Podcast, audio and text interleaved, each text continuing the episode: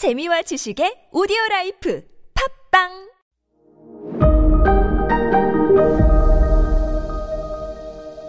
네, 여러분 안녕하십니까. 역사 스토리텔러 썬 킴 인사드리겠습니다. 일본 편 정말 수고 많으셨습니다. 어, 어떻게 보면 참 어, 지루하기도 하고 좀 생소하기도 했던 일본 편이었습니다.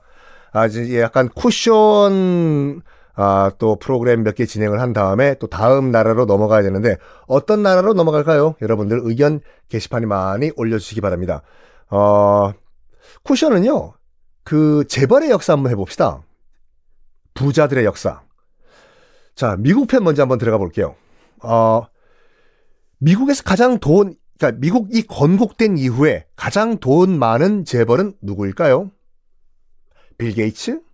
마크 저크버그? 음, 제프 베이조스? 또 있지만, 전체를 봤을 때, 남, 정말 타의 추종을 불허하는 넘버원 미국 최고의 재벌은 바로 존 D. 록펠러라는 사람이었어요. 그러니까 지금도 여러분들 미국 뉴욕 가시면요. 록펠러 센터 앞에 록펠러 센터가 뉴욕에서 유명한 게 뭐냐면 거기가 어 크리스마스 때 가장 먼저 가장 큰 트리스 크리스마스 트리를 세우고 점등을 해요. 그리고 바로 그 앞에 록펠러 광장 앞에 아이스 케이크란다. 그 뭐라고 하죠? 아 스케이트라고 하죠. 아 그걸 아이스 링크에서 하는 거고. 사, 순간 헷갈렸어요. 그럴 수도 있죠. 그 아이스 링크에서 크리스마스 트리를 바라보면서 아, 연인들과 함께 아, 스케이트를 타고 거기서 프로포즈하고 그거로 유명하거든요. 록펠러 재단을 만든 존 록펠러는 과연 어떤 인물인가? 왜 재벌이 됐나? 어떻게 재벌이 됐나? 보통 빌 게이츠보다 지금 현재 빌, 빌 게이츠가 갖고 있는 자산보다 현재 환율로 그 어, 환산하면 빌 게이츠의 재산보다 10배 더 많은 돈을 벌었어요. 어, 놀라운 건 뭐냐면 그 돈을 다 자식들에게 나눠준 게 아니라 싹 다 사회에 환원을 했습니다. 록펠러 재단을 통해 가지고요. 존디 록펠러 어떤 사람인가 들어가 볼게요. 1850년대 어, 미국 뉴욕에 정말 찢어지게 가난한 집안에서 아들로 태어납니다.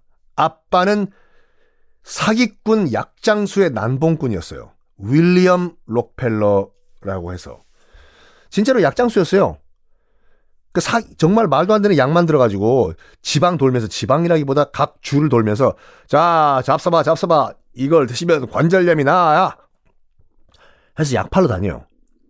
당연히 가짜 약이죠.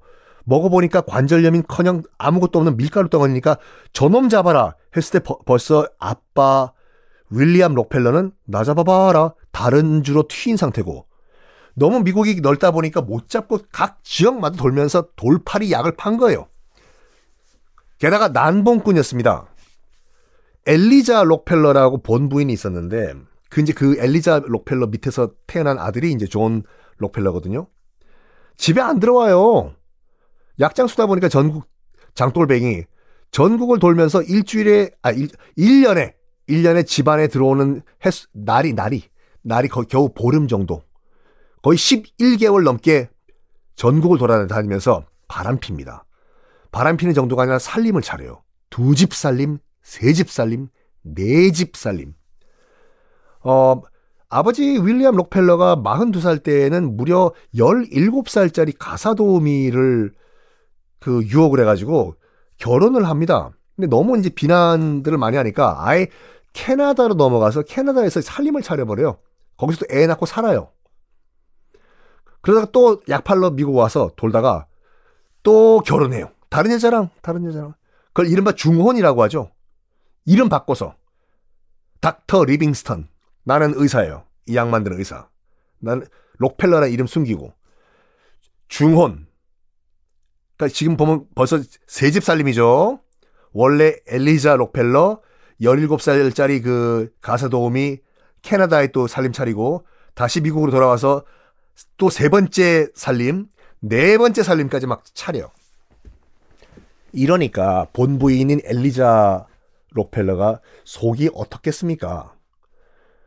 어, 이 모든 가슴 아픈 거를 다 하나님에게 의지합니다. 주여, 주여, 이게 다 주님의 뜻이라고 믿습니다. 주여, 바람 피는 것도 다 주님의 뜻입니다. 해요. 그러면서 아들 존 록펠러한테도 그렇게 얘기해요. 물론 존 록펠러가 얘기한 거예요. 자기도 이해가 안 되는 거예요. 엄마, 엄마. 아빠는 왜 1년에 보름밖에 우리 집 안 오고 왜 아빠는 부인이 여러 명이야? 이게 왜 그런 거야? 다른 집은 보니까 엄마가 한 명밖에 없던데? 우리 아빠 왜 그래? 하나님의 뜻이다. 주님의 뜻이다. 토달지 말라. 계속 그런 식으로 세뇌를 시킨 거예요. 하나님은, 주님은 큰 뜻이 있다. big picture가 있다. 토달지 말고 기도하자. 해요. 이런 존 록펠러에게 아버지가 1년에 잠깐 들려가지고 가르친다는 교훈이 하나 있었어요. 삶의 교훈. 뭐냐? 야, 아들 일로 와봐. 아빠 오랜만이에요. 야, 아들. 너 이거 꼭 기억해. 세상에 그 누구도 믿으면 안 돼. 믿을 놈 하나도 없어. 심지어 아빠인 나도 믿지 마. 해요. 아니 아들이 어떻게 아빠를 안 믿어요? 아빠인 나도 믿지 마. 야, 너 저 의자 저 책상 위에 올라가. 아빠가 받아줄 테니까 뒤로 넘어져. 점프해. 내가 아빠가 받아줄 테니까. 하나, 둘, 셋. 받아줬을까요? 안 받아줘요. 그래서 록펠러가 떨어져가지고 머리가 깨집니다. 야 임마! 아빠도 믿지 말라고 했잖아. 근데 왜 나 날 믿어? 할 정도로.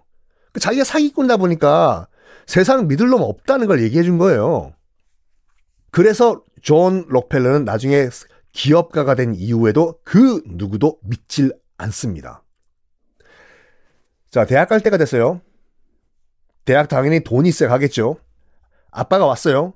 아빠, 나 대학 좀 보내주세요. 대학 됐고!